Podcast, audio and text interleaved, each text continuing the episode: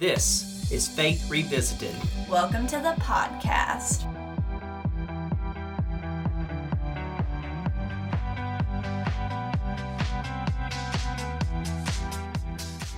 On Faith Revisited, we'll talk about our own church as we're constantly trying to adapt to an ever changing world as a downtown historic church.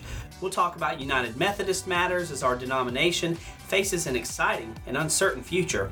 We'll explore church leadership in the 21st century. And we'll talk to different faith leaders about their perspectives of religion today, how we can be more authentic, stop alienating people, and how faith is more important than ever to connect us to God and each other. Hey, maybe we'll touch on a topic that speaks to exactly where you are in your faith. We won't know until we try, right? Let's do it.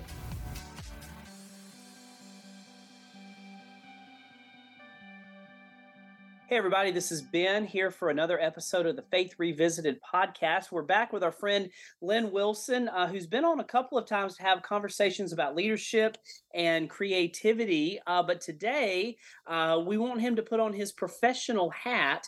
Uh, because Len is also the founder and operator, and I know there's a more official professional title uh, of a wonderful uh, new, new-ish, newer uh, Christian publishing arm. And uh, we want to talk about what Christian publishing, the world, and what it looks like. So, Len, welcome back. Tell us, uh, sort of, uh, update us on what you're doing and what Invite Resources is. Thanks, Ben. It's good to be here with you again. Uh, yeah, Invite, we are, we hit our three year mark in March. So I was joking this morning in a meeting. I'm not sure how much longer I can play the new guy card. Uh, that we've we've been around a little bit, but uh, just within that window, you know, we started the first day of shelter in place, and uh, just since that moment to today, it seems like there's just been a world of change in in so many sectors, and that's true in publishing as well. So we had to kind of get up to speed with where publishing is as a startup, but then also be able to move and adapt quickly and you know with the flow of, of change as it's happening real time. So it's it's been a ride, but it's it's it seems to be working. We're we're growing. We get um, more inquiries and proposals and I know what to do with most of the time. So it's pretty exciting. That's great take us uh, just just kind of hard and fast through some of your numbers if you can just so we understand and appreciate sort of the scale of how invite has grown sort of that first year second year third year and sort of what you're looking at into year four in terms sure. of how you define metrics in your world sure that's a good question well we had uh, our first prototype title which was done uh, here uh, for our founding pastor at our local church that that helped launch us, uh, St. Andrew Methodist here in Plano. So that was our prototype in 2020, one title that year. And then in 2021, we did six titles. That was what you could, I now call the beta phase. I wasn't smart enough to recognize it for what it was as we were doing it. But uh, so that was six in, in 2021. We did um, 12 and 22. And I think we're on target for 20 this calendar year and maybe 35 to 40 in 2024 so we we're basically doubling almost every year. And that, that will uh, obviously scale down at some point. We can't we won't be able to do that indefinitely but but yeah you can kind of tell by the the rate of inquiry. And i've got probably 55 to 60 really viable interesting uh, titles that we're in development on right now as well so. That's fantastic. So tell us a little bit just because you have i mean it's more than just invite resources this is sort of the next iteration of publishing that you have um, been a part of uh, tell us a little bit about you, you know your former life in publishing Sure. Yeah. To understand Invite, you have to kind of understand some of the context and backstory. Um, I got my start in uh, ministry at Ginghamsburg Church underneath Mike Slaughter. So I, I, joined the staff there in 1995. Anybody who's been around Methodism for any period of time has likely heard the story, but we we grew exponentially. We we went from a thousand a weekend to 3,000 a weekend my first two years on staff there. And I was 24, 25, 26 years old. I thought that was normal, Ben. I just was like, yeah, sure. You just do this and people come by the droves, right? And, uh, but we started uh, writing and, and, speaking and conferencing about what was happening. Mike had already done one previous title with Abingdon. I did my first title with Abingdon at the time. And give you an idea about how things have changed since. And that was the height of the church growth movement. Okay. So there was um, just tons and tons of work coming out around strategies, methodologies for church growth. No one was questioning whether church growth was even a viable category. It was just we were all working in it. and the average title at that time did around 3,000 units. Uh, Wired Church, my first title did 13,000, so I was a runaway bestseller. And uh, to give you an idea, 20 years later, I, I, was still receiving speaking gig opportunities based on that book. So, you know, if you can get 10,000 plus, it's considered crazy good in, in Christian publishing. Uh, the time I, I, did nine titles uh, from that moment through the 2000s. at Raymond own ministry with my partner Jason Moore. It's called Midnight Oil Productions. And then I went to work at Abingdon Press around 2010, late 2010. And uh, I was told that the average title had dropped to around 2,000 units lifetime at that point. And during that window, it was hard to hit two. Uh, I was I wasn't there that long, but um, I, I also saw a phenomenon, Ben, that everybody that I worked with, and I worked with a lot of folks in our Methodist tribe, acquired 55 titles, a lot of names you would know. And everybody had the same experience I had. I felt like as a writer that when I submitted a manuscript, it went into a black hole. Like I had no idea, you know, I, okay, I got a cover one day in the email. Okay, nice cover. I had no input into it, but there it is. You know, and then um, it came out another day. There was just very little sense of collaboration. And when I got inside, I discovered that the way it operated was that there was a 12 month business plan attached to a, a title, and that the, the title would live or die on its own at the same time, one of the works I was working on was uh, it was called the Elder Statesman of Church Leadership. It was a collection of sayings by Lyle Schaller, who is kind of the king of, of church leadership. And it was his last title. It was uh, written by Warren Bird with Lyle helping. Lyle was like 91 or 92 at the time. He was living in Chicago. so I was going back and looking at the history of Lyle Schaller. I went down to the basement of Abingdon and I found this really cool. And by the way, the basement at Abingdon was amazing. This is when it was downtown Nashville. Like I found a room that had uh, Wesley and Whitefield original works. It had Bibles from 1738. They were all just stacked up on a shelf. You know, they're just sitting there. I mean, you know, if if I had uh, worse character, I would have just pocketed a couple of those and taken them home because they were just sitting there. You know, thought about it. so anyway, there's this box down there, and it's got all this original Lyle Schaller content from the 19 early 1960s. It's fascinating. I'm going through and looking at the editor and the conversations they were having. He was a civil engineer. He had four master's degrees at age 28, just an overachiever, doing all this stuff. And he started analyzing church practices and he wanted to bring civil engineering mindset to the practice of church, like how far is the parking lot to the front door and all these kind of things. And he had some, he was asking really good, needed questions at the time. But what was really interesting from a publishing standpoint was that his first three books were bombs. Then, like they just didn't, they didn't go anywhere. And it wasn't until his fourth one that he began to really find his voice and to take off. And I thought this is how it's supposed to be. Like you, you come alongside an author, and you partner with the author and you collaborate together. And instead of having this kind of transactional relationship where you passively wait around, this was my perception. It's perhaps not fair to Abingdon at the time. My perception was that you passively sit and wait around for a manuscript to arrive on your desk and you evaluate it, accept it or reject it based on its own terms. And there's no sense of relationship with the author. There's no sense of shared ministry. There's no sense of, of kind of kingdom values there. And I and I was like, look what having this bestseller ever was a was the result of a several year investment by that, that, that editor in the author's development. So I really wanted to carry that forward. As we fast forward eight years, I left Abingdon back in local church and and uh, here at St. Andrew, we uh, our senior associate is now the senior pastor Arthur Jones. Uh, had also published. He had published with his dad, Scott Jones, and so we both had the same kind of shared frustrations about the process. And we said, "There's got to be a better way to do this." And so when we when shelter in place hit, we were like, "Gosh, no better time to to start than right now." Everybody's sitting around doing nothing, so let's let's start this and you know see what happens.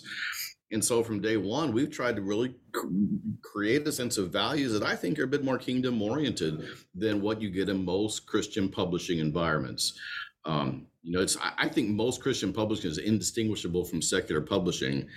Not, I'm not talking about it in its practices, but I'm talking about it in its ethos and how it approaches the relationship and what it's doing in ministry. So I'm trying to create the the business term for our unique selling proposition, if you will, is simply a better author experience. I want our authors to feel uh, cared for, uh, to feel valued, uh, to feel like we're partnering with them, uh, in in the publication of a message that needs to be said, that needs to be put out there, you know, for for the community. Uh, so that's really what we've, we've tried to do from the start. Um, so I've talked a long time. There you go. No, no, no. That's really good because um, I've heard it explained, and and and you know, just to full disclosure to the audience, you know, writing has been something that I've enjoyed. I've got a blog. It's something I've wanted to delve more deeper into um, for years now, and and so I've had friends, you know, that that have been in the publishing world or had things published.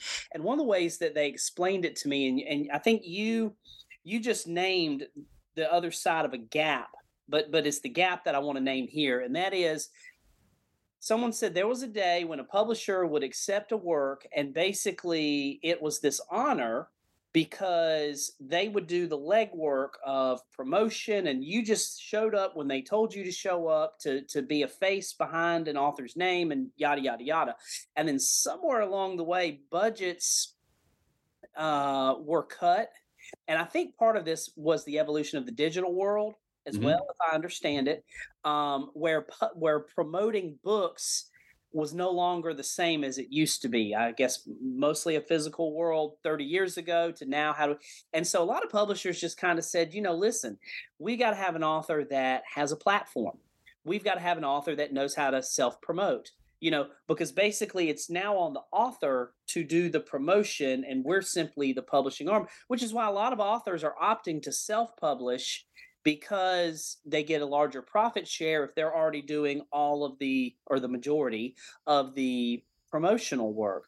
So, and I hear you speaking a little bit differently in terms of your vision for a publishing world. So, I, that that's not really that's not really a question so much as can you unpack sort of those tensions a little bit in how you oh yeah you know moving um you know forward it's it's a great prompt because you're describing the reality of the world that I moved into when I went to work at Abingdon in 20 uh, January 2011 is when I started on staff officially there.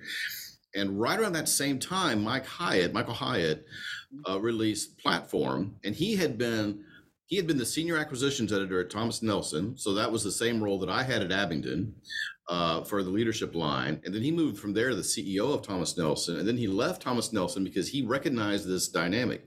This was just beginning to emerge.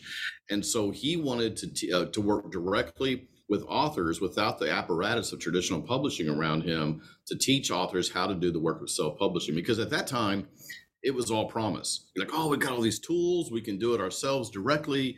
Um, and so there was this idea that as an author, who needs the publisher anymore? And most publishers uh, kind of got bunkered a little bit you know, as a result of that. They were like, well, we're going to continue to do what we do. And yes, you have to have a platform and you have to do all these things. And from the authors, and since I've lived both these realities, I kind of see both these sides, right? So the authors are saying, well, okay, then why do I need you? Like if I've got a platform and I've already got my own world, then I don't see a lot of extra value or benefit, you know, to this relationship. Now, 10 years forward, people began to recognize the limits and and the way in which the apparatus of self-publishing has um, become its own machine. And the vast majority of people who invest in trying to self-publish are never able to move beyond their own immediate networks of people because most of the time you can look at a book and say yeah that's a self-pub book. And and there's still this idea that it's a little bit less than uh, it's less than professional you know in, in some capacity uh, so you have this kind of like ongoing stigma of self-publishing that's never really died, combined with this this limitation. Because what what I've learned when I've worked, especially I'll say a lot of what we do is large church pastors, and most, uh, not all, in fact, it's increasingly less so this way. But early on, it was a lot of large church pastors, and most large church pastors would tell me, "Listen, I don't want to be CEO of LenWilson.inc." you know like i've got a i've got a full-time job. I got a ministry. I want to do this. If i'm able to publish and get this message out great. But the work that's required to do what the, the modern industry says to do is just not something i truly want to invest in. Now that maybe 5 to 10 percent of authors are, are are good enough promoters that they're able to do that vast majority are not. So we're trying to move beyond the, the description you gave is, is was a reality, you know, in 2010, early 20 teens, and now we're trying to move into a new world that's kind of beyond that. That says no, there is a value to a traditional publishing relationship, but it's not going to be that old kind of passive, uh, obscure, hard to understand kind of world. I'm trying to create a new, transparent, collaborative kind of partnership world where we can bring the best of traditional publishing uh, in terms of the expertise that we can bring to this process to make the book better, but also some of the savvy that you can get with understanding how digital markets work and uh, and what you need to do in order to be able to um, to get a book out to an audience, you know, at this day and time. So really, we're trying to kind of bring the best of those two previous paradigms into one new reality. Nice. What are you looking for in in a, a, title that you want to publish? What what's I, I, know I know you're you're you're as much as you're um, growing, you're you're going wider in you know in your spectrum. I, I get that, but sort of what is what are just some basics of kind of the paradigm you're you're sort of you know looking for in terms of this is a title I might want to move forward with. So there's there's a couple of industry answers and a couple of individual kind of values answers that I can give to this question. Uh, in terms of the uh, the industry, very few people in the church world understand how to write what publishers call the trade, how to write to the trade. Um, the trade is the book you see sitting on the shelf at Target. Uh, and and my personal pet theory for why this is Ben is that seminary ruins us. We develop a uh, we develop a language, but not only that, we develop a tone and a perception of our audience that's overly professionalized. So we we without even meaning to, we talk in a language that the vast majority of nominal and non-Christians have no idea what we're saying, uh, nor do they care to learn. And um, very few people are effective in ministry, in my opinion, right now at being able to to write. Now, there's more people who are effective as preachers, uh, being able to overcome this. But as writers, it's an entirely different thing. And to be able to write in a way that makes sense uh, to the trade and not to the, the confined world of leadership. You know, it's funny, Ben. I, I worked from 2012 to 2016. I worked at a Presbyterian church in Georgia, and I call it my Presbyterian missionary journey during that time. And, and, since I'm a layperson, I'm not ordained. It was nice because I can, you know, God says go here. I'm like, okay, cool. Yeah, so I went and, and one of the things that was so shocking about that was that, you know, in our world, Adam Hamilton has been in the last 20 years the by far the biggest seller, you know, the biggest author in terms of units sold. And so there's this perception he's kind of this, you know, king of authors or writers. But at Peachtree, which was the largest PCUSA church in the con- in the country, and none of the staffers I worked with had ever heard of Adam mm-hmm. Hamilton. And, and I always kind of thought we as Methodists were a little bit sectarian, oh, yeah. but that was shocking to see. Here's another fellow quote unquote mainline denomination, biggest in the country. Nobody there on staff knew anything about. And, and I just thought, you know, we Methodists are, are so sectarian. We're so insular and so many titles that I get reflect that. People are writing about Methodism to other Methodists. And yeah. you know, not naming it as such, that's the world they're living in. It, it comes through loud and clear. Um, and, and a lot of my fellow Methodists have complained about the evangelical publishing apparatus, but you got to give credit to the evangelical world for, for speaking to a broader audience. Mm-hmm. Uh, and, most of them are, are, a lot better at that than than the people that I've known in the Methodist world. So that's that's one thing. Is I'm trying to help our authors understand what it means to write trade, uh, to write and one, one story that I give to this is that from that first book I did at, at Ginghamsburg, the Wired Church, uh, and the nine titles I did through the 2000s, I had a big fight with my wife in 2010 because you know, I was like, "So you never read my books," and so she said, "Well, they're church nerd books." And I was like, well, that's true. They are church nerd books. And so I thought I need to do something different. And so I tried the book I released in 2015. It's called Think Like a Five Year Old. It's my last title with Abingdon. That was my first attempt to write trade. My first attempt to write a book. It's basically a theology of creativity yeah. that is not positioned as such. Uh, it's positioned as in a very kind of personal development kind of way, like reclaim the you know the creative vibes you once had but you lost. Uh, so so yeah, that's an example of that. Just kind of learning how to position books properly. Well, and and a side note there, and I want you to keep going, but a side note I think for a lot of people in the Methodist world who know about Adam and and his ability to pretty much publish, you know, it's almost like he's got a standing agreement with Abingdon that pretty much any sermon series he has becomes a book.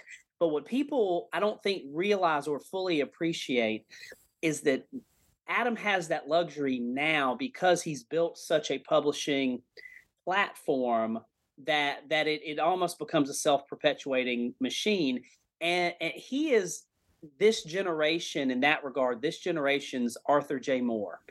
When i was a kid in the 80s and 90s every sunday school class in my church adult sunday school class studied one of the arthur j. Moore books and it was always some quippy sermon series, you know, thing, you know, six lessons from the peanuts or, you know, eight reasons why church needs to blah, blah, blah. You know, and, and every class, and they loved Bishop Moore's, and it was good. It was accessible. It was churchy, but it was for a Sunday school class perfect. And people. I don't think, appreciate that, that Adam has, has, has really gotten that niche in the Methodist world that that you ask an adult Sunday school class in a Methodist church what are y'all studying over the next year? And I'll bet you they'll name two or three Adam Hamilton books. you know, it, it, just is, and it's great. It, but that's a niche yep. unto itself that most of us cannot tap into because um, you pretty much get one of those a generation. And when adult Sunday school classes in the Methodist world like you as an author, I mean, they're all in. So yeah, yeah. So we got right to trade. What else are you looking for? That that so. Yeah, yeah. So from a from a value standpoint, we ha- are, are desperately trying to rise above all the brouhaha that's happening right now. You know, we're trying to say that uh, we're not taking a stance here in terms of the questions of disaffiliation or or denominational, you know, uh, alignment. Um, and the way I say this, on uh, I, I put this front and center on the slide because it means a lot to me. I say we're high on Jesus, we're low on politics, and we're biased towards innovation. So the only real true filter for me is I have a high Christology, and I, and I, that's a that's a deal breaker. I won't publish something that's low on Christology. I prefer to, to publish books that are hmm. when I say low on politics, I don't mean apolitical. I just don't mean ideological or polemical, right. you know. Uh, and so um, we we distinguish that way. In fact, we have a few. We have books from people that are left of center, books that are people right of center. In fact, I've got eight denominations represented now at this point, and um, and that's what we want. We want to be able to kind of rise above that and say, if you want to talk about Jesus, let's do that. And uh, and so that's that's something that's really important to me as well. Nice. What other what other things do you write the trade? Right beyond divisions is sort of the notes I'm sitting here taking. Wrote it down. Other other things you specifically kind of look for with authors. When I talk to uh, our, I'm training up a someone who's going to become our full time content editor here uh, as she gets more and more into the role. And um, I told her early on that to me there's there's three kind of buckets here. You you got to have something to say, and you got to have the writing chops to say it, and the platform to stand on. Very few people have all those three of those things kind of prepackaged. So I'm interested. Now I brought this to Abingdon too, and I didn't realize I did until people told me I did. But um, I, I like to cultivate. I like to find people, and to me, the only non-negotiable there is something to say. A lot of publishers, and and, and this is not directed at uh, Abingdon so much as it might be directed at uh, one of the, the Christian imprints that's been bought up by the Big Five in New York. Sometimes you'll look at a, a Christian book and you'll think like, okay, famous person, but there's not really a whole lot here, you know, in terms of something to say, right? Um, so that to me is the non-negotiable. If you have something to say, then you may or may not have the writing platform or the writing chops. You may or may not have the platform, but those are all things that we can cultivate. But it's it's that core work. And and when I say something to say, that's usually comes out of blood. Like my one of my favorite quotes is from Ernest Hemingway, who says that writing is easy. All you got to do is is uh, open up a vein and bleed. And, yeah. and that's that's true in ministry. And, and so we some people have a very detached kind of professional white paper approach to ministry. And I'm not as interested in those books. I, I, think books, the books that, that move people and that change communities and hearts and lives come from personal pain. Your, your ministry and your power comes from your pain. And so I want people who are writing out of that pain um, because that's where the Holy Spirit can pick up our weaknesses and, and, and make change happen. So yeah, there's a little bit of bleeding that has to happen, and and and not everybody is uh, willing to do the the vulnerability and the courage it takes to do that. You know. Well, and if we think about it, some of the best writers that most people, at least in the nonfiction world, and sometimes in the fiction world too, it's just a little more metaphorical or roundabout that you get there. Um, but I'd be willing to bet most people, your favorite writers are your some of the most vulnerable writers. Sure, sure. like a Brene Brown or an Anne Lamott or people exactly. like that. Exactly. Those were two names that were right on the, the the forefront of my mind. You know, you you you read or listen to either of those two, Brene Brown and Anne Lamott. I mean, they vulnerability is where they write out of. Now, um, you know, Anne Lamott tends to bring a whole bunch of sarcasm and and uh, and and whatnot that she weaves into hers. Uh, Brene Brown does too, and and I think she does a beautiful job. Brene Brown, I think, even in a in a different way, says it so clearly, clairvoyantly, and courageously. Um, yeah. No, no. Speaking of her, yeah. Uh, one, one thing that's that's the challenge here, and this would be a caution to anyone who's listening, who's who's into this, is you can't books aren't therapy right? So you can't you can't write it just out of your pain but there you have to have this kind of two minds about your work and to be able to integrate those. So at the same time you're able to reflect on your own history but do it in a way that is that is whole and is able to minister to others at the same time right? And that's not easy to do uh, because a lot of times i discovered when i tell people to open up a vein and bleed, I get back a book that's really a, a chapter that needs to be in therapy. It's not a book to publish, right? well, and, and yeah, and, and, an example that comes to mind immediately, and I've been open about it on this podcast. I'm a person in long term recovery now, and and one of the things that my sponsor told me early on was he said, you know, go to meet, obviously go to meetings. Uh, he said, you know, if you feel comfortable, share. He said, but now remember this: sharing in AA is not your own therapy. There's some stuff you're going to hear that you need to take to the therapist.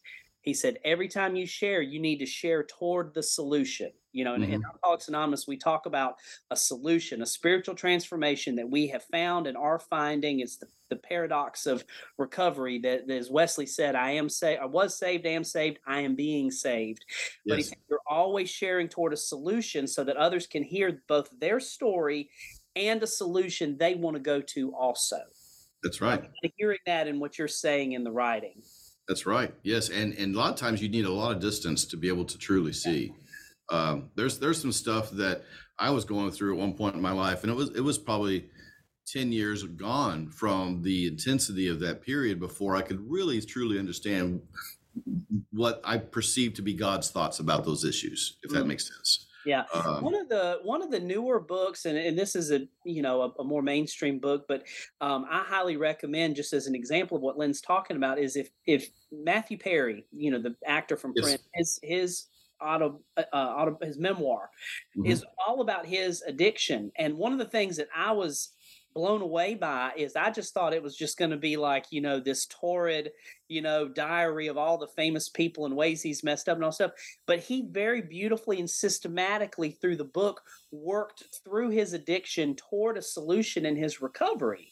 Yes. And I was like, wow, this is almost a blueprint for recovery talks of how to move. You know, in recovery, we talk about you share how it was, what changed, how life is now. That's mm. the basic mm-hmm. blueprint of, of sharing. So I hear that in how you're talking about writing from that vulnerable place. How was the pain? What changed in your life? And how is your life now, or whatever it is you're writing about, in light of that transformation? Um, and, and there's a humility about that that um, that I think connects to all good ministry.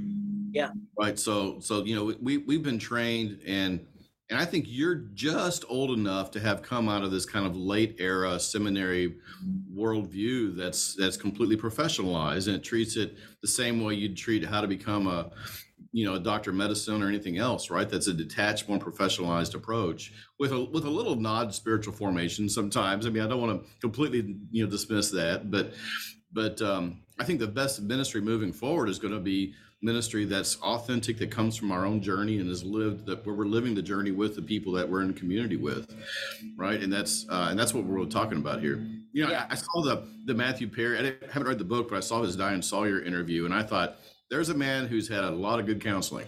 Yeah he he and he talks about that, and he's had a, a lot of tries at rehab. Um, but but yeah, it's it's it's definitely that's really good. So, Len, this is so good, and and for anyone out there who is wanting to write more, um, break into the world, you know, just learn about this.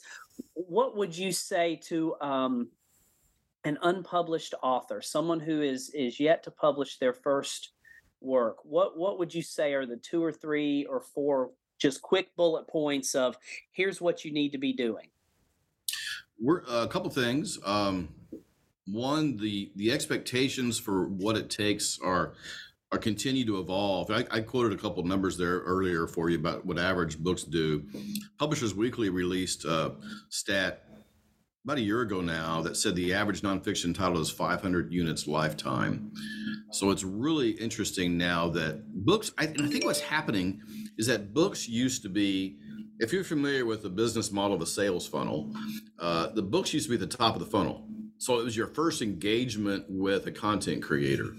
Um, now it's kind of further down the funnel. Like you, like this podcast would be someone's first engagement with your thoughts.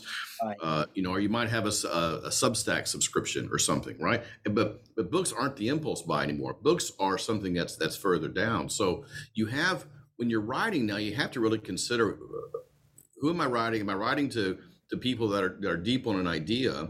And then what am i trying to solve with this? Because there are there's really four types of nonfiction books. There is a there's an academic work which is primarily concerned with definitions. So if you're going to argue, argue over like like the book i just did with Len Sweet we published it in, in december uh, last year. It's called telos and we're basically trying to redefine kingdom uh, or try to, which is kind of crazy. Like how many books have been written on the kingdom?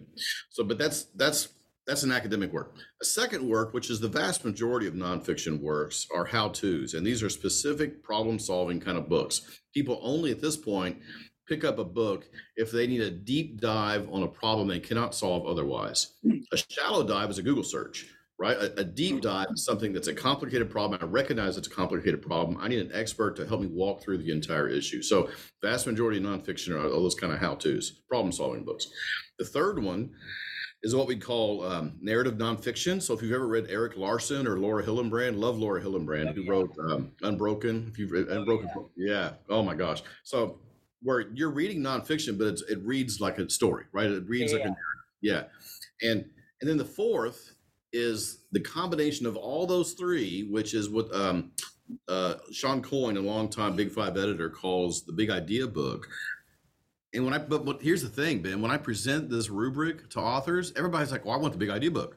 It's like, well, yes, we all want the big idea book, but it's extremely hard to pull off because if you look at, like, look at Outliers uh, by Gladwell. Outliers is a great example of someone who introduces a story to ask a question, which introduces a, a, totally new way of looking at things and provides the specific how to's to respond to that. Uh, Breath by James Nestor is another example of a very successful big idea book in the last few years. But you've got to be able to tell good stories. You've got to be able to have a complete mastery over a topic to be able to address it and redefine it. And then you've got to be able to provide the how to's that leave people with the takeaways. So a big idea book is a heavy lift. And I don't think people can write more than one or two of those a decade at the most. Wouldn't you say though? I mean, you use Gladwell, and I love Gladwell, but I mean, it, he he's almost a unicorn in the sense that I really think he's writing academically, but I don't think he knows how to write except through stories. Yeah. and and then and then and then he just puts it in such a narrative form that you know they just become these big idea books. Um yeah, yeah. uh But see, even there, he he, I became a huge Gladwell fan after Tipping Point and Outliers, and then I saw a couple years ago he was going to come out with a book called Bomber Mafia, and I was like, "All right, the next Gladwell." So I I never pre-ordered, but I pre-ordered the book. Yeah. And uh, and I got it, and I was so disappointed. It, it was a series of podcast episodes that he had put on paper, and it just didn't have that unifying thesis, that kind of big idea, flip the world over kind of approach that he had done so well. You know, yeah. So it's not it's not easy to do, and even people who do it well don't always do it. That's good. These are these are such good tips. Um, I want to take the last minute and and and just give you a chance to to to plug invite. I follow your social media. I follow when y'all promote new new uh, titles and whatnot. It's really exciting, and I think I've. I, I, mean, I'm not an early adopter of many things, but I think I accidentally became an early adopter of this because, like you said, right when COVID sort of hit, you sort of said, "Hey, I got this publishing thing," and I was like, "Well, that's interesting. Let's take a look." Um, what What are you excited most about with Invite Resources over the next six months? I just came out of uh, several budget meetings this week. We actually laid out the vision for the next three years. We're um, we're we're going to hit sustainability on the press, um, which at capacity means uh, probably two to three titles a month, uh, depending on how it flows. Uh, we're, we're, basically targeting Tuesdays as, as launch days. Uh, at the same time, we're going to be expanding uh, long term into two different or three different areas. I, I think books I have a books plus approach, Ben. So I say it, it's not just the book, but it's all the stuff that goes with the book that that really is going to help push the book. So my first prototype, if you go on the site and you look at That's Good News by Shane Bishop, we released a kit. It's a leader's kit. So the book is a trade book. It's it's for people who are scared to death of actually talking, saying the word Jesus to a stranger or talking about their faith in public. How do you even do that? And that's something that probably every Christian has felt at some point in their lives. They don't feel. How do you even approach that? You don't want to be the crazy person, right? So how do you do it? Uh, so um, the book addresses that. The kit addresses how to start an evangelism movement in your local community. So we're going to do more and more of this kind of books plus approach where we create supplemental resources around a title. Uh, we're also looking at Invite Media. Invite Media will become uh, well, it's it's not even defined fully, so I'm really cautious about saying too much about it. But it's uh, it'll it'll be my, my thought here is it goes back to that sales funnel. The need goes back to the idea that the book is down the funnel. The top of the funnel are Instagram reels, podcasts, all the different kind of short form audio and visual based content. Um, and we're publishing books that are further down. How do you get that content up to the top of that funnel in ways that people can engage with it with very low commitment? That's what we're trying to answer with Invite Media, and, and we'll be prototyping that in the next 12 months and then we're, we're thinking about a conference we're thinking about actually having a live gathering of folks and uh, and that's very embryonic but we're you know kind of thinking through what that would look like and what you know what we're trying to accomplish with it but but to me invite is is much more than a press we, we named it invite resources not invite press because i want a broader vision about what it means to to share the promise of christ's new creation that's that's our mission statement Nice. Our mission statement is not to be a press; it's to share the promise of Christ's new creation. And so that's going to happen uh, in all kinds of modes. Um, so multimodal delivery is a key part of, of our future.